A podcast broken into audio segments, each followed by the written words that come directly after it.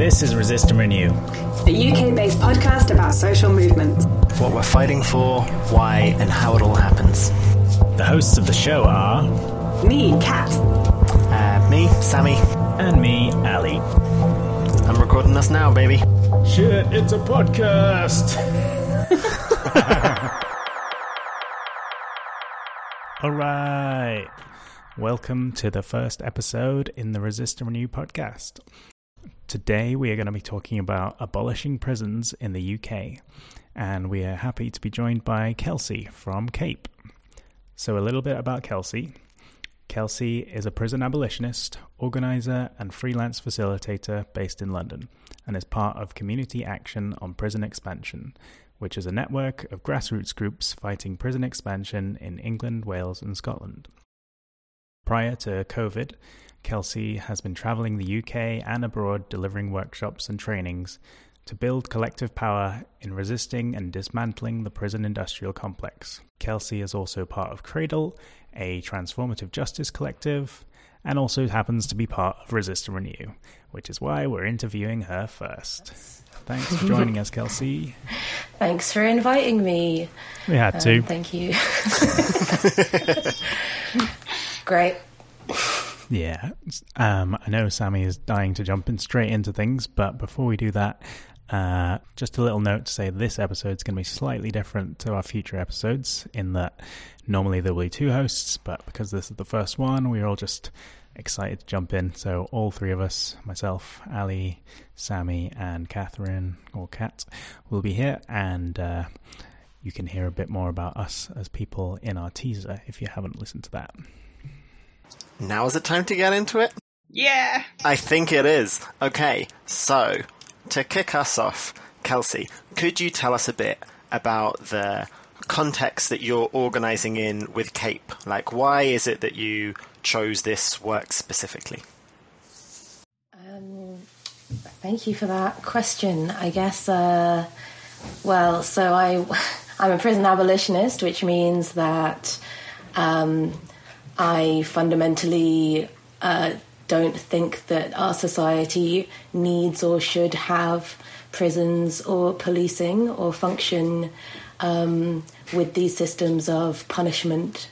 Um, and uh, but it also means that uh, I look critically at um, what violence itself means, and and so I include state violence within like that analysis. Um, and so I kind of came to this work first through doing feminist anti-violence um, organizing, and through that kind of began to further understand the role of the criminal justice system in uh, the supposed support that survivors receive, um, uh, particularly in this country. And uh, yeah, and I basically got involved in a local campaign um, around Holloway Prison, which is a campaign that uh, really shows like so many intersections, I think, of this work, where it was the biggest women's prison in Western Europe. Uh, it was closing down. It was closed in uh, 2016, uh, but that doesn't mean that all of the people who were held in that prison were actually released. It means that they were just shipped off to different prisons around the country. And in fact, Holloway uh, because it was the only women's prison that's actually really in London. You know, it's in Islington, and so uh, many people who were held there were actually still quite close to their communities. It's much easier for people to visit a prison in London than one in rural Surrey or or elsewhere around the English countryside, right? And so, um, it the kind of uh, impact that that has an, on a community um, and the way that that is actually tied to what do they want to use that land for and where is that money going to go right? And so upon learning a bit more about that um, and that uh, campaign realizing that this is very much tied to gentrification like they want to use that land for maximum profit with luxury flats um, uh, while the community really wants to have more social housing. You know, Islington is a is a borough that has over ten thousand people on the council housing list. Um, we know that uh, the money that um, was going to be made from that site. Uh, you know, originally was planned to just go into building more prisons. And so it didn't feel like uh, this was going to be a positive move in any direction, basically. Um, and it just really started to help me connect a lot of the dots in learning from lots of the people organizing around that issue and, and on connected issues. And so um, while I you know, I have family who is in the US and is impacted by the criminal justice system. Um, and have seen how that system has worked uh, to impact their lives and, and the communities over there um, firsthand, uh, and started to really see from that moment kind of how it was and how it was acting out like in in London and, and in this place that I wasn't quite quite as familiar with, you know, and so basically got involved in the work here, realized that. Um, at the same time as they were closing Holloway Prison, they are announcing that uh, for the first time, the Prison Estate Transformation Program, which uh, which is a government scheme basically to build 10,000 new prison places, uh, originally by 2020. None of those prisons have been built yet so far, which is great news for us. Um, However, uh, you know that that is still very much their intention, and they have re-announced that plan in various forms. You might remember last summer, Boris was like, "We're going to build ten thousand new prison places." Well, those were plans that were already like on the way, and then now. Um, with COVID and the kind of economic um, recovery scheme, Project Speed. Um, now these prisons have been tied up in that as part of a way to um, in some way uh, bolster the economy. Um, uh, yeah, um, but I mean, I don't even really know what the logic is and how they've managed to tie that, to be honest. But essentially, um, they just keep re-announcing these same prisons, and two of them are in the process of being built in the Midlands.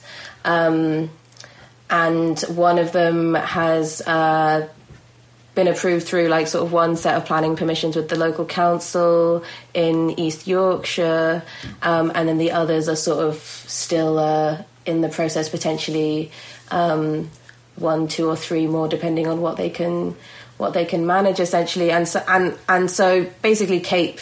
Uh, is an organization that tries to connect with people local to these new prison sites um, and to support the collective power and campaigning um, to resist those sites. Not because um, only people local to a prison will be um, impacted by that prison. Um, people get moved from prisons across the country and end up very incredibly far away from home. Um, it's not that you end up just local to you, uh, but because uh, the legacy of community organising that we follow um, has found strategically that uh, organising with communities local to disrupt things like planning permission and environmental impact assessments and sort of uh, connecting with the people who actually live uh, close by to prison sites is a really um, strong strategic move, and also because obviously they're often people who will also be impacted and feel strongly about about these things, and so we're not we're not there to just fly in and be like, this is what we think. Um, so yeah, we've been doing that uh, since um, sort of 2016 um, focusing on these mega prisons that they're trying to build around the country, um, as well as uh, other iterations of prison expansion. So that means uh, new types of uh, prisons for young people, which they're now calling secure schools. They want they're trying to, trying to open one of those up in Kent at the moment, um, as well as plans for um, what would be women's prisons but are being called women's residential centres, uh, which are following a slightly different kind of model um, but are still prisons. Yeah, thanks for that overview. It's really good to get a picture of like what the current situation here is in the UK in regards to like expansion. I feel like it's something that I hear about every now and then. Like I remember hearing about big plan- plans for a, a prison in, mega prison in Wrexham, I think it was, and yeah, then yeah. it kind of went quiet after a while, so it goes off off my radar. So it's good to get touched back in on that. Um, I had a question around, yeah, like the context specific to the UK, because like you mentioned America mm-hmm. and you mentioned like friends, family, and other organizers you're in touch with there, and I feel like the US is like the example for abolitionists. Like prisons are bad in America. The police kill people more violently with guns and stuff. And I just want to know, like, what's specific to prison contexts in the UK? Yeah, I think often when we talk about prisons, we often uh, people kind of get by by being like, well, at least we're not America, you know, and like, oh, like that's where. They and they do that with racism too, right? And they try and kind of like say that these these are things that are are less of an issue, as if they aren't issues that were actually created by the British, um, and in many ways, uh, um, yeah, uh, things that were exported to the US in, in their original forms. Um, and what I mean by that is that so in the UK or well, so in England and Wales has its own prison system, and Scotland has its own devolved um, criminal justice system. Um, however, many of their laws and kind of like the conditions and, and such are very similar. Um, it's unfortunate that we compare ourselves to America because we have a very different population in the UK as well. Like, so um, we actually have uh, a very white population, you know, and like particularly if you look at Scotland, we know that people of color are maybe like 2% of the population. Even so, we know that so in England and Wales, the, the overall population of uh, black and brown people is like around 10%, um, maybe up to 12%. Um, and uh, the prison population is about 25%. Um, so we know that that's hugely disproportionate, and it's about similarly like double disproportionate in, in Scotland as well. We also know that we have the highest death rate in Europe when it comes to prisons, the highest rates of um, self harm and violence, and um, these kinds of these kinds of things. So the conditions are are much worse. We have more people in um, solitary confinement, uh, but obviously we just have fancier words for that. Um, and uh, we, yeah, all kinds of different ways. And so, you know, that doesn't even include our detention system, you know, where we're actually also imprisoning a huge amount of black and brown people um, in very similar conditions for for these uh, kinds of offences. And and what we're seeing, in fact, something that I really want people to think about is the the recent news around Morton Hall, which is an immigration detention centre. Um, that was announced that it is closing, which which again sounds like a big win, but actually is going to be turned into a prison for foreign nationals, um, which to me sounds like a detention centre, you know. And so um, I think what we need to really think about when we think about things like crime is that these concepts will change in order to control, surveil, and um, cage uh, black and brown people, and so the the people are the criminals regardless of what they've done you know? And and that's kind of that's kind of the perspective that we're coming at from it and, and conversations that we're having with um, with other people within the migrants rights um, movement around kind of messaging that's been put forward around who are the real criminals and these kinds of things and actually how we've potentially shot ourselves in the foot by not um, by not actually kind of thinking about the ways that these reforms will be taken in order to, to use criminality against us. Um, something else, just as another thing that's really important, um, I think for us to think about is the way that COVID has been policed, right? The way that actually, like on the streets, the policing in the UK is really extreme, and we know that the harassment um, that particularly young black men experience is hugely disproportionate, and that that was even more so during COVID and during lockdown, um, and that unfortunately we have a culture here where um, there are a lot of people who will call the police on people who are um, breaking rules around lockdown and such, rather than maybe just speaking to them themselves, or potentially, you know, just speaking to the people that are close to them, making sure that they are abiding by the rules and are able to abide by the rules, rather than, uh, you know, just calling the cops on each other. Um, and I really want to something I've been thinking about a lot recently is this kind of uh, approach to to public health through a criminal justice lens um, and the ways that they've just tried to like police this virus away the way we even moved from stay home to stay alert. Um, and and so policing is so ingrained in in this and in the culture here. Um, and yeah and the final point on that is to make that connection to in comparison to the US, where we can really see a. Sorry, my dog. Um, we can really see a, uh, a very clear linear um, transition of um, colonizers to um, people who were enslaving other people to um, the policing of um, free people and the continued like exploitation of labor that happened on US soil but here we we don't have that same kind of legacy on this land, but it just happened in the colonies. And so I think the British is very good at kind of pretending that they are better um, because uh, it's less kind of like visible. Um, and you you know like having visited the South and and kind of like you can feel it in in the like land you know that like so much violence and and all of this has happened and that people like have lived that legacy where their own people were enslaved on that land. And it's much more similar to how it feels like in a formerly colonized country. Um, compared to in Britain where they just kind of like outsourced all of that labor and we're kind of like that's all happening over there and we will keep our hands clean over here. Um, so I just want to kind of like think about that and uh, if we look at the UK prison population, we know that it's skyrocketed. It, it, increased massively at the same time as we see the Windrush generation. We see an influx of black and brown migrants um, during the 60s and 70s, and that's when we start seeing more detention centres and more prisons and more police on the streets. It's very clear to me, like what that line is and and how that kind of, um, yeah, how that's all worked. Sorry, I know I've gone over time. I could talk about this for hours, so you're lucky. I mean, if only this were an interview where we wanted you to talk a lot.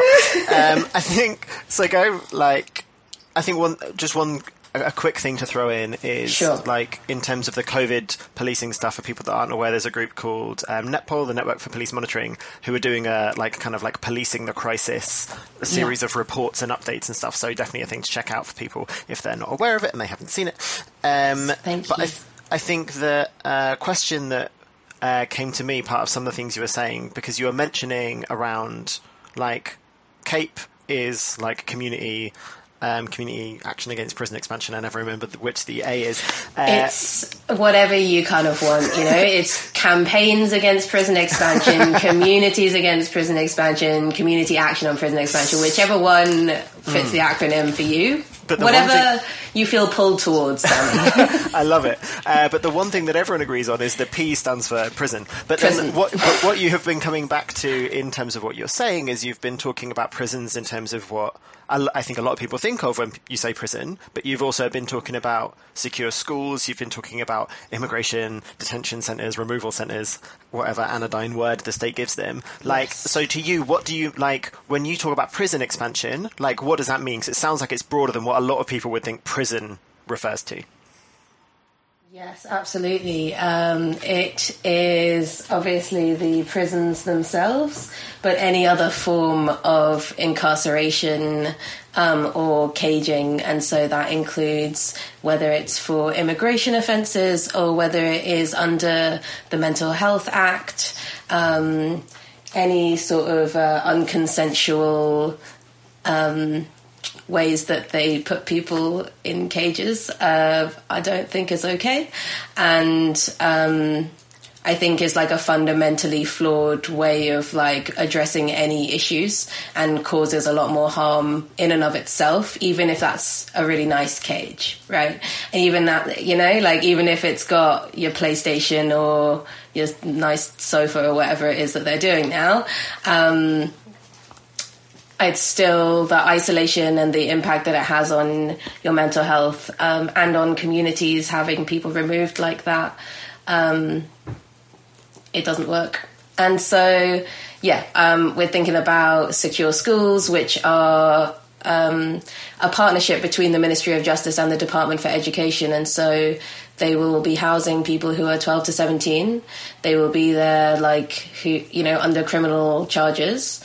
Um, but it will be a much more palatable thing, even though it's going to be in the same building as a secure training center was, which is what a you know they're just putting some new paint on the walls or whatever, um, changing the curriculum up a little bit, but it's not um, it's not dealing with the root of the issue, you know, and so and so that's the same. And uh, equally, types of prison expansion, such as these kinds of reforms that um, would involve expanding existing prisons. So a while ago, there was uh, ideas for maybe like tran- transgender wings and stuff.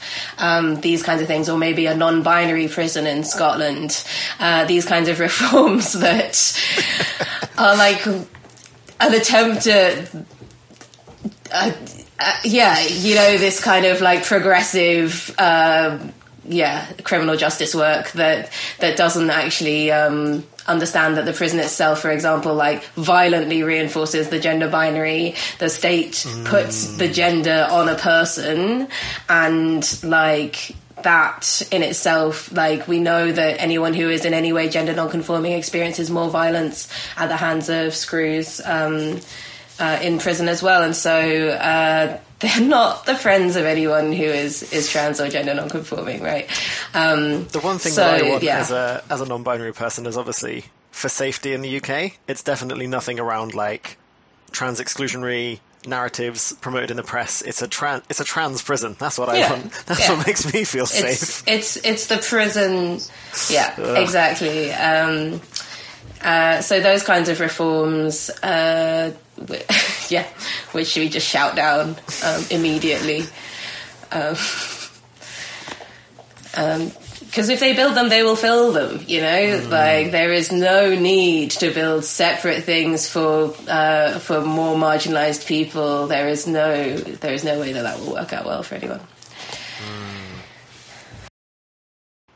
Love it. Okay, there's a lot. Thank you for sharing like all all of the context and giving us some background about what's going on. Um, oh, there's more. There's more. Go for it. Yeah, go on. I'll get. I'll. I'll kick myself if I speak, speak about expansion. I don't speak about expansion that's not just about caging. I suppose because we also talk about the ways that the prison industrial complex is expanding into our communities, and in fact, that's another way that it's getting co-opted. I spoke about those women's residential centres as opposed to the mega prisons, which will be these giant prisons for over a thousand people with big workshops and enough to have like large labor forces um, being exploited within them. The uh, prisons for uh, people that the state deems women um, will be smaller, maybe like 12 beds. Um, closer to communities um, and yet still kind of within this narrative of like oh well because people who end up in women's prisons need support once they've been criminalized, then you can access your addiction support and then you can access your domestic violence support and then you can, you know, all these kinds of things rather than like, I don't know, not criminalizing people in the first place. Um, and also like the idea that they're putting them in communities just makes me very worried because how integrated are we talking? Are we talking about moving kids into there now? Are we talking about, you know, like what happens to families still? Uh, yeah. Um, you know it's it's not it's not a path that's that's any good to me. But also um, these kind but yeah so these kinds of narratives around care also mean that then more people are getting uh, tagged. So they're getting ankle tags or are on probation and parole. And that means that they are still being policed within their communities. They're still massively restricted from living their lives and making choices like for themselves right? Um, and uh, you know you're still going to have social services in and out of your home um, and still uh, potentially not be able to live with your kids or these kinds of things but also like curfews and these kinds of things that can really impact your ability to work um, or just like you know continue having your community and stuff. So the ways that the police and this policing is like ending up within communities is also important to acknowledge that it's not enough to to just let people out. It's a it's the whole system needs to be um, removed from our communities.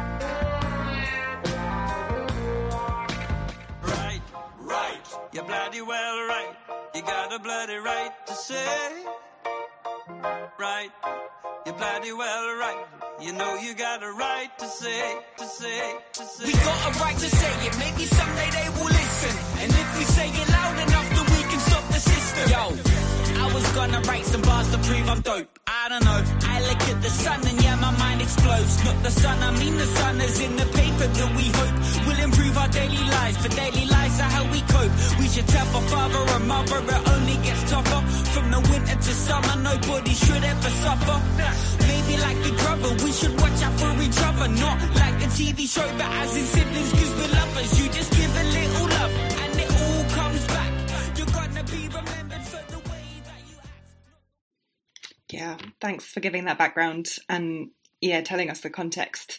Um, I think yeah, we're going to move on a bit to to talk more about like what are the actions that you're working on um, and the the work that CAPE is kind of focusing on now. Um, and if you could share a little bit about that and maybe why um, why why this this work um, that you're choosing to focus on at the moment. Um, so in Cape, we are always balancing these constant tensions, um, as I feel a lot of a lot of um, groups are, where it feels like everything is on fire, and also like this is still not really an issue that is kind of like very like widely sort of understood or um, cared about, I guess, like in in the way that that we feel it needs to be, um, or at least people don't necessarily have an outlet to know what to do with with their feelings around prison expansion um, and and new prisons, and so. Uh, yeah, there's there's these constant things of like like I said, two of these prisons are being built in the Midlands, and so we are working on building our connections in those areas. And you know, there were some actions taken last summer, um, and potentially, allegedly, there could be further actions taken. Um, uh, um, uh, you know. Um, depending on on kind of like yeah what's possible um, as those as those go forward but also we're in a in a moment of really thinking about how we um, build the group and how we kind of uh, do some like deep political education in the UK at the moment to to help people understand kind of like what the specifics are of the UK, exactly how the prison industrial complex is is built within within this state, and uh, and all of these connections because it's so deep. Um, like deeply connected and entwined in so many systems here in terms of uh, the domestic violence systems and sexual violence systems, uh, in education, in housing and social care, in healthcare, um, immigration, all of these things.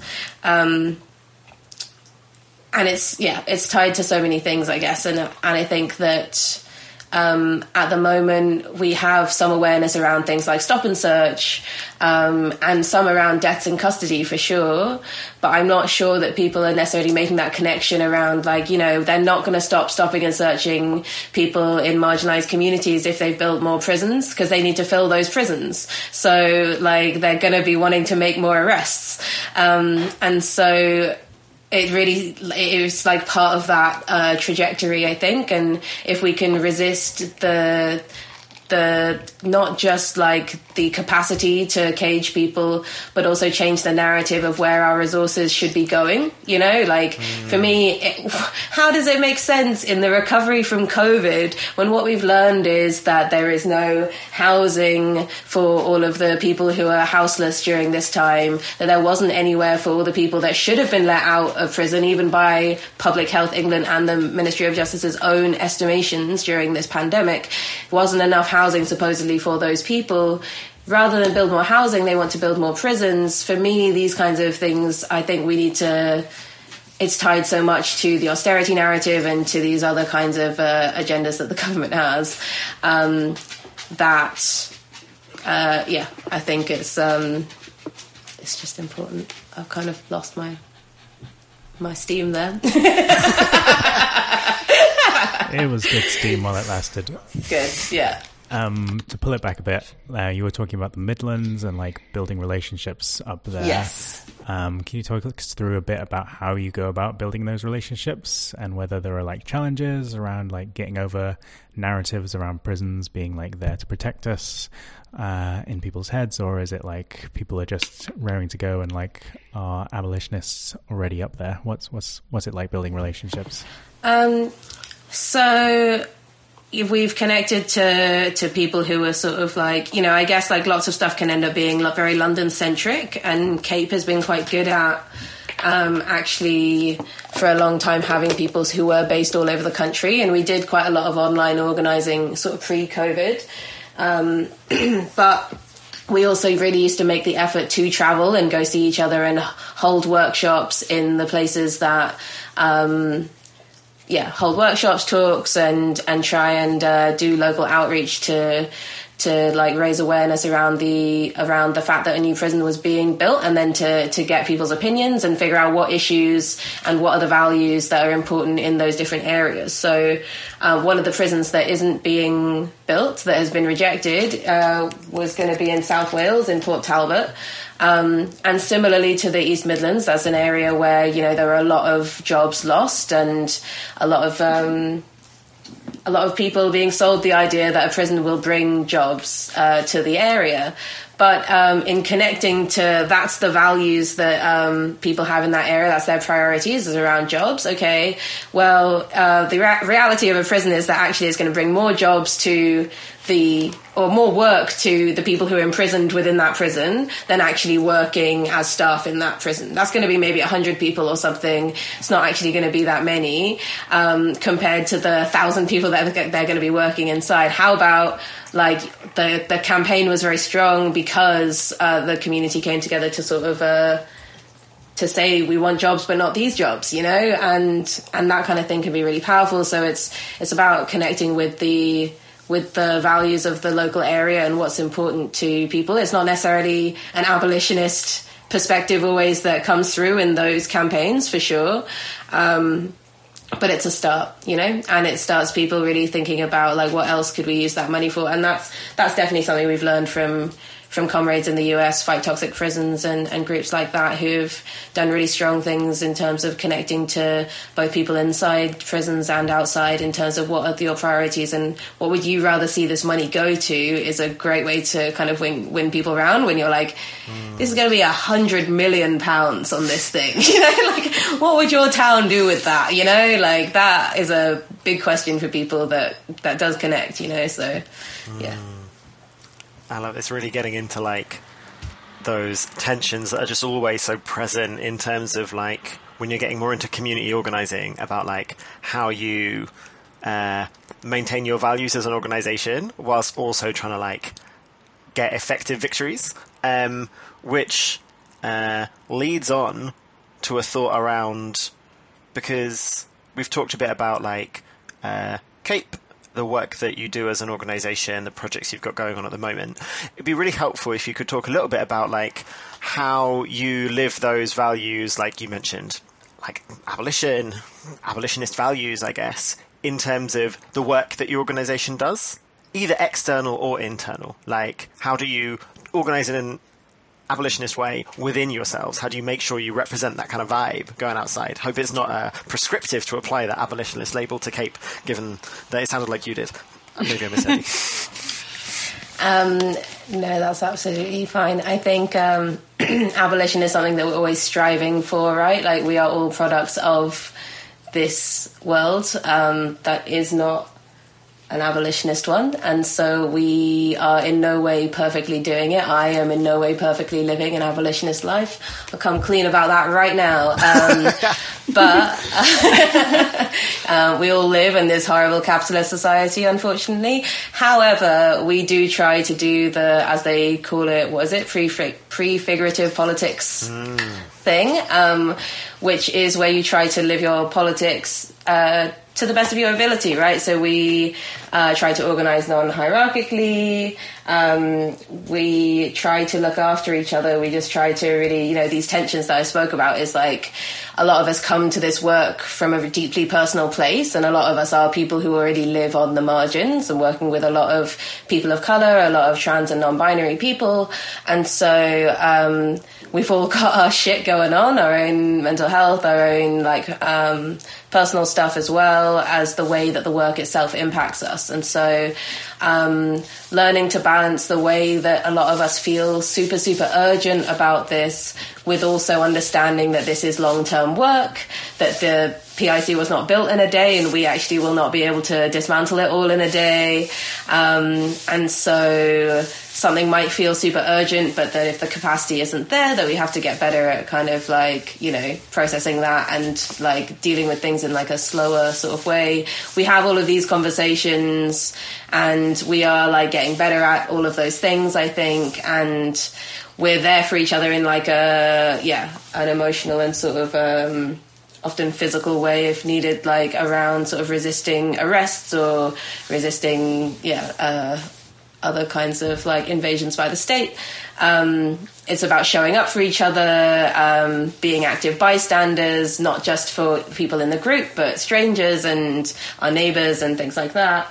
Uh, trying to do that political education work as well, and kind of like in the spaces that we're in, often ending up somehow organizing or educating people um, as we do this work. You know, like part of this is, uh, yeah, leading with kind of like connecting with people on their values, and then and then yeah, we all kind of like people's politics like transition as they also enter these spaces. You know, um, so giving people the, the understanding and stuff that they they need, I think, is a big part of this. Um, I guess in sort of like practical ways, yeah, it's these like ways of showing up for each other, trying to support each other when we do uh, workshops and talks and actions. Um, having a lot of like feedback culture and some like ritual and stuff ingrained into our into our stuff to like build collectivity and and these kinds of things. Can I jump in there and ask you to dis- you you said rituals. I love a good ritual. Could you talk a little bit more about any like rituals you do have within your group if it's not like uh, sharing, secret. sharing secrets, Um, secrets? it's I, I guess I won't like share specifics, but uh, it'll be it's just things about how you set the space when you are together, you know, and like little um, we have like a fun kind of uh, a game that we play at the beginning of meetings that's supposed to sort of like engage your imagination a bit and make us think about this world like beyond prisons um, to tap into kind of like where we're at um, that day. Um, we have these kinds of things that that yeah, and trying to like build in that like feedback culture and stuff. So every time you're like coming away from a thing, um, having these rituals of like how you check in about things or whatever, which become little games and you know kind of take the heaviness out of it a little bit sometimes. Um, and it, it makes it easier to say no if you're not in the mood as well. We were just like not now, like you can kind of just be like, don't say that thing right now, you know, like and it's quite um, yeah it's it kind of I don't know it brings a bit of lightness and stuff to it, which I think is something we all need when we're talking about prisons all the time. Yeah, I love that idea as well of having that space to sort of dream a bit into beyond prisons and like what is what are we actually imagining this world will look like. Um, and I guess like that comes up for me a bit when I have these sorts of conversations with friends who um, around prisons who basically reply with like, well, what's the alternative? Like people do bad things. This is the system that we've got. Therefore, that's fine. Um, so I'm kind of wondering if you could just maybe share a little bit more about some of the alternatives that are being dreamt up um, and that are also existing in some of these spaces already. Yeah, um, I guess that's uh, partly why me and some uh, friends decided to create Cradle, um, which is like a group that focuses more on the transformative justice work um, and feels like generally more hopeful, like more experimental, more creative. Um, and uh, yeah, and I think that you know there is there is lots of um, of great work happening in sort of like pockets. Um, I've learned a lot from the way that Sisters Uncut organise and the ways that they've um, taken a lot of those transformative justice principles and like ingrained them into the ways that they organise and also create spaces. Um, and uh, with Cradle, what's been really cool was before COVID, we uh, were hosting these monthly dinners for black and brown people who do sort of anti-state violence work and that was just like a social space. It wasn't an organizing space. Um, it was where we have you know obviously like things will come up and people end up sharing and strategizing informally but it was more it was just a space for like joy and like good music and really good food. Um, and and these kinds of things. And those are usually the most imaginative spaces for me. Um, that's where we we have even sometimes in a almost comical way but in a wistful way of we I remember having a, a conversation about what how great the apocalypse would be afterwards because then we'd be able to just start again. Um, um, we're like, oh, yeah, and that was before COVID, which is it's not been that great, I guess, but um, you This- know, this is what you these, get. Uh, yeah, sorry about that, and um, I guess, uh, yeah, these kinds of spaces where we can like have fun and connect and and all of that feels feels transformative in and of itself. But yeah, we uh, we have uh, been sort of like holding spaces to explore explore these alternatives of how we even transform these relationships that we have or how we build relationships that are not based around punishment or um, competition or uh, yeah all these other kinds of things that capitalism teaches us and like how we actually build trust in um, in different relationships and how we um, yeah kind of yeah kind of exploring different things um, which I think has been great spaces for for just like more hopeful work and sort of more reflective work that we often don't really get to do. Um, but I also really like the practical stuff like de-escalation trainings and bystander intervention trainings and things like that because often people are like, I think what what the criminal justice system actually does um, is it because it exists, it makes everyone feel like they can't do anything. And it's the same with mental health institutions, and it's the same with, you know, the fact of psychiatrists existing means that other people are like, oh, I can't help my friend's mental health needs. And I think that um, professionalism and, and all of these things, as well as like just these ideas of punishment, kind of mean that we we are disempowered in these ways that um, actually we have a lot of skills in our communities and we actually do a lot of these things naturally or have done when we've had to. And so tapping into that and doing it more intentionally and consciously rather than relying on um, these other systems. Uh, yeah, sort of like just opening space for people to do that. Like, what's been funny about this work is that, um, and we we spoke about transformative justice recently, Sammy, and I was saying this, but like we're just winging it, you know? Like um, it's that like it's not something that you're like really qualified in. It's something that like you draw from like your lived experiences and your reading and your um, speaking to people, and actually you just open space for people to tap into the skills that they already have and to tap into the skills that they they want to learn. And then it's like, okay, so people over here have been doing it this way. Now I know that that exists let me think about what it would take for me to learn how to do that. And just knowing that other people are taking it up upon themselves um, really like gives people license i think to start doing it. And yeah that's something that i find really great about transformative justice. And that that's what we did on this on this tour last summer is like all across the south was just moved from place to place just being like this is what they're doing over there. And then they'd be like, cool, let's try and do something like that here. Or that's why that exactly wouldn't work. But what we have is here, is this. And like, it would just, yeah, it was this great way of just like building all these collective skills that people are doing often in isolation. And actually thinking about that, that collective skill set is, uh, is something that I think makes it feel very possible, you know? Um, yeah. Yeah, that's definitely something I can vibe with. And I was doing some reading earlier today as part of the Abolitionist Futures reading group stuff. and it was about ending violence in our communities. And the beginning part was just so massive. I was feeling really overwhelmed by like all the different aspects which needed to be done, and I was like, oh god, I can't do all this stuff. And community organizing and transform the system and but then later in the article they kind of broke it down into like some people are going to be healers some people are going to be educators and i was like oh okay. Like i don't have to do everything but i can do some of these things. And these are things I already like Yeah. doing so that's great. Um Yeah. yeah.